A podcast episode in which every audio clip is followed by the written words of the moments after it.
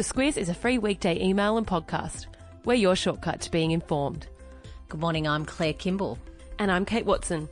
It's Friday, the 8th of June. Canada to host the G7 meeting today. We'll tell you what it is and what about it matters. A Korean backpacker has been found safe after a week in the North Queensland bush. Volcano disaster update, and it's Friday, so we bring you Friday Lites. This is your Squiz today. Claire, the G7 meeting is happening in Canada, or should I say the G6 plus one? It's quite a joke, isn't it? Yeah, and that refers, of course, to um, US President Donald Trump being the plus one and, and quite aside from the other leaders. And yeah, it's the big meeting where the leaders of um, Canada, the US, Italy, France, Germany, UK, and Japan get together. Trade is the big issue at the meeting this time. And interesting to read, it's actually the first time Donald Trump has visited Canada since he's become president. That's right. He's been the president for 500 days, can you believe? And it's the first time that he's headed over the northern border to um, to visit, which is quite unusual for American presidents. They usually get up there uh, a little bit earlier than that. Uh, also, um, to note, French President Emmanuel Macron has really done. Um, uh, Donald Trump quite a favour. They had a bit of a testy phone call earlier this week, again talking about trade, and Macron was very disciplined in not dishing the dirt on it, but certainly others were willing to do it on his behalf. A Korean backpacker has survived a week lost in the far north Queensland bush. This is one tough woman. It's quite incredible, and, and certainly the rescuers were really complimentary of, of her survival skills.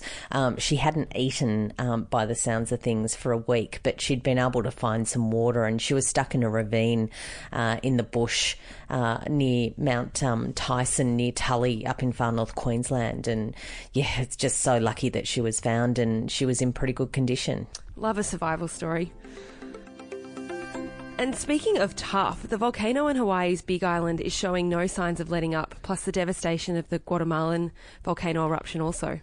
Yeah, and um, uh, over in Guatemala, the Fuego um, volcano, it's um, starting to be better understood what the consequences of that are. Um, the death toll's now up to around 100.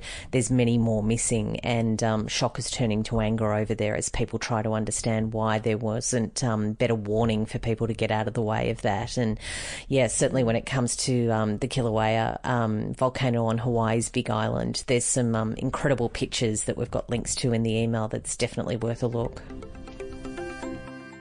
Wesfarmers owns businesses such as Target, Officeworks, Coles, Bunnings, Kmart.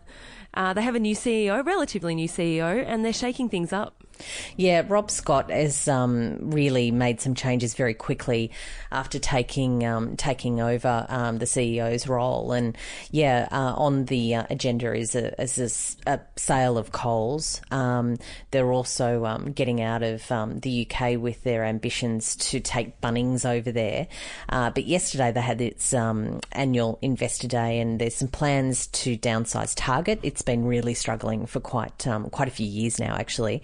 Kmart, though, on the other hand, as a as another discount department store, is going great guns. So they're looking to expand it, and uh, and Officeworks as well. But um, the main message that um, Scott had yesterday was that he doesn't mind, and the business doesn't mind if Wesfarmers ends up being a much smaller business than it is currently. Uh, you've got some housekeeping on some stories we've covered during the week, but I'll interrupt you when you start talking about the poo runner. I just can't deal with that this morning. yeah, I kind of feel a bit weird about that one as well. But yeah, yesterday the um, Parliamentary Intelligence Committee uh, came out with a bipartisan report saying that um, there's some recommendations they have on the foreign interference laws, and the Attorney General Christian Porter is um, going to press forward with that legislation in the coming weeks of Parliament. Also, um, Andy Spade, the husband of Kate Spade, um, made a statement yesterday, uh, really to underline the shock of the family that um, she had taken her life this week. And it's Friday, so Friday Lites. What have you got for us? Well, yeah, isn't it good to get there? And um, certainly for us anyway, in, ahead of a long weekend. Um, this week marked 20 years of Sex and the City, if you can believe it. Um, just if you needed another reason to feel old. But um, yeah, there's a, a, great link in the email. 15 writers have um, talked about the moments from the show that really stuck with them. Are you a fan? I, I certainly am a fan and was a fan. I haven't watched it for a while, even though it's on high rotation on pay TV. It is on high. It's, yeah, it's not hard to find, that's for sure. Yeah. Uh, pop culture update The Queer Eye Boys. It's a Netflix series and a revamp of the show that was on in the early 2000s. They were in Yass yesterday, and look, we'll let you get into the email to um, to really outline all of the goings on there. And um, yep, long weekend, something to cook. There's a beautiful um, chicken braise recipe, which um, I've done a couple of times, and it's a Karen Martini uh, recipe, and I highly recommend it. And what's the subject line today? The subject line. Why do you do this to me every time? she never remembers to be prepared for that question every single day. Uh, let me find it. I'm sure I can find it. You got it there?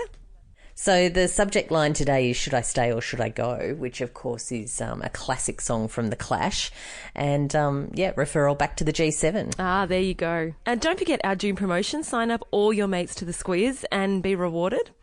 Um, and finally, we've had a good week here at the Squiz. We might even pop a bottle of champers. So thanks for including a link on the best way to pour Moet. Moe? Moet, I think it is the right way, but Moe, whatever. I'll drink it, whatever happens. And thanks so much to everyone who reads the email, listens to the podcast, and spreads the word about the squiz. We really enjoy getting you across the news every day, don't we, Claire? Yeah, it's great um, fun. Yeah, thanks for the support and have a great long weekend. Have a good time. The Squiz is a free weekday email and podcast. We're your shortcut to being informed. Sign up at thesquiz.com.au. This week, our podcast is brought to you by Aware Super. Sometimes it can feel like retirement is a long way off, but whether it's two years or 20 years away, it's important to make sure your super fund is working for you. Aware Super is one of Australia's largest super funds and offers heaps of free tools and tips on its website for Aussies looking to get their super sorted and put a plan in place for their retirement. Read the PDS and TMD at aware.com.au.